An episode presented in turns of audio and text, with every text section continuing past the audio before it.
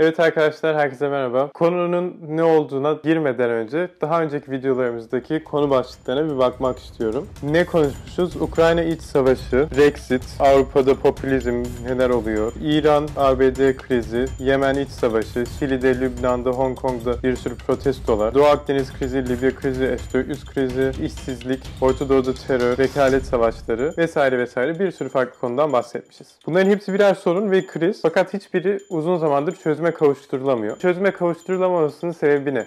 Bu videoda bunu konuşmaya çalışacağım. Bütün boşlukları kapatan, her şeyi aydınlatan bir cevap olmayacak. Ama bence önemli olduğunu düşündüğüm bir faktörden bahsedeceğim. Herhangi bir krize baktığımızda, mesela Suriye İç Savaşı'na baktığımızda Türkiye, İran, ABD, Rusya bir sürü aktörün krize müdahil olduğunu görüyoruz. Ve bu aktörlerin hepsinin kendi istedikleri bir çözüm var. Diyorlar ki işte mesela Esad gitsin, öyle çözüm olsun. Diğeri başka bir şey söylüyor vesaire. Aynı zamanda da bu aktörlerin hiçbiri kendi o optimum çözümlerini diğerlerine dikte edebilecek ya da diğerlerini o çözümde ikna edebilecek güce sahip değil. Fakat hepsinin gücü diğerlerinin önerdiği çözümleri engellemeye yetiyor. Dolayısıyla da hiçbir şekilde çözüm olmuyor. Şimdi bu videoda nasıl oldu da bu kadar aktör söz sahibi hale gelebildi? Nasıl bu kadar aktör güçlerini bu kadar arttırabildi? Biraz buna cevap vermeye çalışacağım. Klasik anlatılarda 2. Dünya Savaşı'ndan sonra Soğuk Savaş'ın varlığından söz edilir. İki kutuplu bir dünya. Soğuk Savaş'tan sonra ABD'nin tek süper güç olduğu bir dünyadan söz edilir. Yakın zamandaysa hep çok kutuplu bir dünya düzenine doğru gittiğimiz anlatılır. Fakat burada bir boşluk var. Tek kutuplu bir sistemde nasıl bir anda çok kutuplu bir düzene geçildi ya da düzensizliğe geçildi bu sorunun cevabı yok. Bu çok kutupluluk, tek kutupluluk, çift kutupluluk bu meseleleri bir kenara bırakıyorum. Çok aydınlatıcı olmadığını düşünüyorum. Böyle birazcık daha tarihsel, yine 2. Dünya Savaşı'nın sonrasından başlayan bir hikaye anlatmaya çalışacağım. Ve bu hikayenin bugün geldiğimiz noktayı açıklamada çok daha aydınlatıcı olduğunu düşünüyorum. Başlayalım o zaman. Hepinizin bildiği gibi 2. Dünya Savaşı'nın bitmesiyle beraber hem galip hem de mağlup devletler büyük bir hezimet yaşadı. Büyük bir perişanlık içerisine düştüler. Şehirleri yıkıldı, ekonomileri çöktü. Yani bu sadece Almanya ve Japonya gibi ülkeler için geçerli değil. Aynı zamanda Fransa, İngiltere hatta kısmen Sovyet Rusya için bile geçerli. Savaş öncesi halinden daha güçlü olarak çıkan tek bir devlet vardı. O da ABD. ABD nasıl daha güçlü oldu? Şöyle, savaş ekonomisi oluştu. Kendisi yeni bir imalat sanayisi geliştirdi. 17 milyon yeni iş üretti. Burada ürettiği işler ve ürettiği malları gitti diğer ülkelerde savaş ekonomisi bağlamında sattı. Fakat 1945'e geldiğimizde artık savaş sona eriyordu ve ABD'nin önünde önemli bir tehdit vardı. O da işsizlik tehdidi. Savaş sona eriyorsa savaş ekonomisi de sona erecek. O durumda da bu imalat sanayisi de artık üretemeyecek. Bunun önüne geçebilmek için aynı zamanda da gelecek 11 milyon askere de iş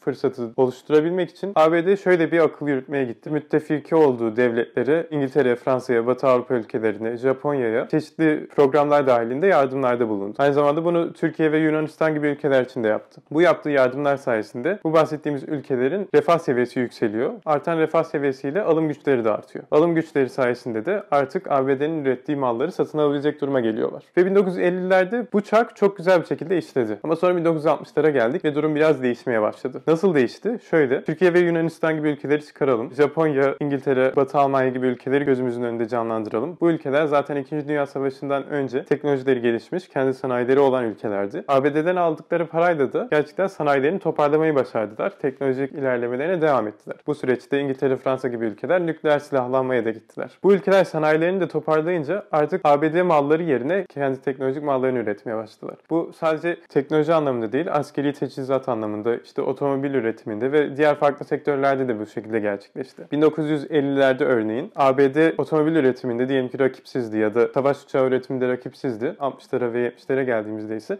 artık bu rakipsizliği ortadan kalktı. ABD'nin Ford'una karşılık Japonya'nın Toyota'sı ortaya çıktı ve ona rakip oldu. Belki de pek çok açıdan daha avantajlı hale geldi. Aynı şekilde ABD'nin Boeing'ine karşı Avrupa'da Airbus üretilmeye başlandı. Bu şekilde ABD'nin aslında ekonomik anlamdaki mallarının rakipsizliği azalmaya başladı 60'larla beraber. Ve bu rakipsizliğin ortadan kalkmasını ve ekonomik liderliğin tek bir ülke tarafından devam ettirilemeyeceğinin tezahürü de 1975'te kurulan G7 ile kendisini gösteriyor bize. G7'nin kurulmasıyla beraber artık resmen ABD ve diğer batılı kapitalist ülkeler ve Japonya diyor ki bu ekonomiyi biz beraber yönlendirmeliyiz. Sadece ABD'nin liderliğinde olabilecek bir şey değil değil bu. Ve aslında yeni aktörler ortaya çıkmış oldu. Yani sadece ABD'de değil 1945'teki durum değil. Yeni büyük güçler de var. 1970'lere geldiğimizde ise yine bir aktör grubu çıkıyor ortaya. Ve bunlar da yine kapitalizmin dinamikleri sayesinde ortaya çıkıyor. G7 ülkeleri dediğimiz bu gelişmiş ekonomiye sahip ülkeler sanayilerini devam ettirebilmek için enerjiye ihtiyaçları var. Bu enerjiyi sağladıkları adres ise genelde petrol ihracatı yapan ülkeler. OPEC ülkeleri dediğimiz Suudi Arabistan, Birleşik Arap Emirlikleri, Venezuela gibi ülkeleri kastediyoruz. Bu ülkeler ne yaptı? 1960'larda 70'lerde petrol ihracatı yaptılar. Fakat bir yerden sonra anladılar ki aslında bu petrol ihracatı kendileri için çok büyük bir silah. Ve 1973'te petrol ambargosuna gittiler. Bu petrol ambargosuna gidilmesinin temelinde yatan sebep İsrail ile Arap ülkeleri arasında yaşanan savaşta ABD'nin İsrail'in yanında duruyor olmasıydı. Bu dönemde İsrail'e desteğini çekmediği sürece ABD'ye petrol ambargosunda bulunacağı açıklandı ve piyasadaki bütün petroller çekildi. Petrolün fiyatı bir anda katlandı. Ancak bir sene sonra ambargo kalktığında bir petrolün fiyatı çok yükselmişti. İkincisi ve daha önemlisi de Suudi Arabistan gibi ülkelerdeki batılı şirketlerin petrol ihracatından kazandıkları pay büyük oranda azaltılmıştı. Bu azaltılan pay Suudi Arabistan gibi devletlerin kendi kasalarına gitmeye başladı. 1972'de petrol ihracatçısı ülkelerin petrolden elde ettikleri gelir 23 milyar dolarken 1977'de bu sayı 140 milyar dolara çıkıyor. Yani 1970'lerde 10-15 ülke daha söz sahibi olmaya başlıyor dünya sahnesinde. 1980'lere gelirken de yine kapitalizmin kendi uluslararası dinamikleri sayesinde yeni bir aktör grubunun daha etkin rol oynamaya başladığını görüyoruz. Bunlar Asya kaplanları tabii ki. Ne oluyor? G7 ülkeleri ve diğer kapitalist gelişmiş ekonomiye sahip ülkeler mallarını satmak istiyorlar. Her ne kadar Soğuk Savaş döneminde bunlar bir kutbun yani Batı bloğunun partisi olsalar da aslında mallarını satma konusunda birbirlerinin rakibi ülkeler ve şirketler tabii ki. Bu rekabetin bir sonucu olarak da malların fiyatını düşük tutmaları gerekiyor. Fiyatları düşük tutmanın yoluysa aslında maliyetleri düşürmek. Maliyetleri düşürmenin yoluysa işte işçi fiyatlarını ya da ham maddeyi vesaire ucuza getirmek. Fakat bunu kendi işçilerinin maaşlarını düşürerek gerçekleştirmiyorlar. Toptan sanayilerini Asya'daki iş gücünün ucuz olduğu ülkelere taşıyarak yapıyorlar. Bu ülkeler hangi ülkeler? Singapur, Hong Kong, Güney Kore gibi ülkeler. Şimdi bunlara bir anda bir sürü yatırım gelmeye başlıyor. Çünkü yeni fabrikalar kuruluyor. Yeni fabrikalarla beraber bunlar üretim çarklarını döndürmeye başlıyorlar. Bu dönen üretim çarklarıyla beraber artık gelişmiş kapitalist ülkeler ihracat yapan değil daha çok ithalat yapan ülkelere dönüşüyorlar. Asya kaplanları ise sadece imalat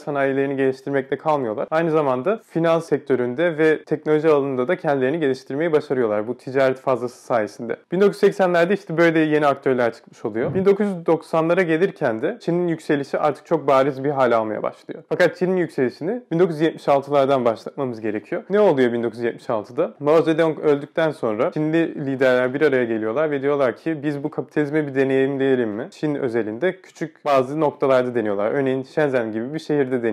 Bakıyorlar bu iş tutuyor. Yani dışarıdan yatırım almak, imalat sanayisini geliştirmek vesaire tutan şeyler. Gittikçe şehirlerin sayısı artıyor. Bir yerden sonra bakıyorlar bu iş oldu ve bunu geliştiriyorlar. O 1990'a geldiğimiz zaman bildiğiniz gibi çok büyük protestolar yaşanıyor. Tiananmen meydanındaki katliamlar vesaire hep bunun bir parçası. Yapılan gösterilerin iki temel sebebi var. Bir tanesi otokratik bir rejim olması Çin'in. Daha önemlisi bir anda kapitalizme doğru yönelen Çin'in toplumunun bundan zarar görmesi. İşsizlik ve eşitsizliğin gittikçe artıyor olması. Çinli yetkililer 90'da bu gösterileri bastırıyorlar ve diyorlar ki abi biz gidip Batılıların uyguladığı modelin aynısını uygulayamayız. Bu bize zarar verir. Biz çok büyük bir ülkeyiz. Bunu kaldıramıyor bu vatandaş. Ve alternatif bir model getiriyorlar. Bu model ne? Devlet kapitalizmi. Bunun benzerliğini aslında biz Asya kaplanlarında da görüyoruz. Devlet kapitalizmi dediğimiz şey şu. Şirketler yine var. Fakat şirketler çeşitli şekillerde yabancı şirketlere karşı korunuyorlar. Aynı zamanda borç istedikleri zaman rahat bir şekilde borç buluyorlar. Yatırım yapacakları zaman kredi çekebiliyorlar. Ya da devlet diyor ki bakın şu konulara da ihtiyacımız var. Bu konulara yönelin falan diyor ve bu konulara yönlendiriliyorlar. Ve bu tarz yollarla aslında korumacı bir politikayla kendi şirketlerini geliştirmeyi başarıyor Çin. Asya kaplanları ve Çin bu şekilde ülkedeki refahı arttırdıkça sadece birer imalat merkezi olmaktan çıkıyorlar. Müşteri bolluğunun olduğu piyasalara da dönüşüyorlar. Böyle olunca da dışarıdan gelen şirketler sadece buralarda fabrika kurmak istemiyor artık. Aynı zamanda buralara mal da satmak istiyor. Bu mallarını da satabilmek için aslında özel izinler almaları gerekiyor.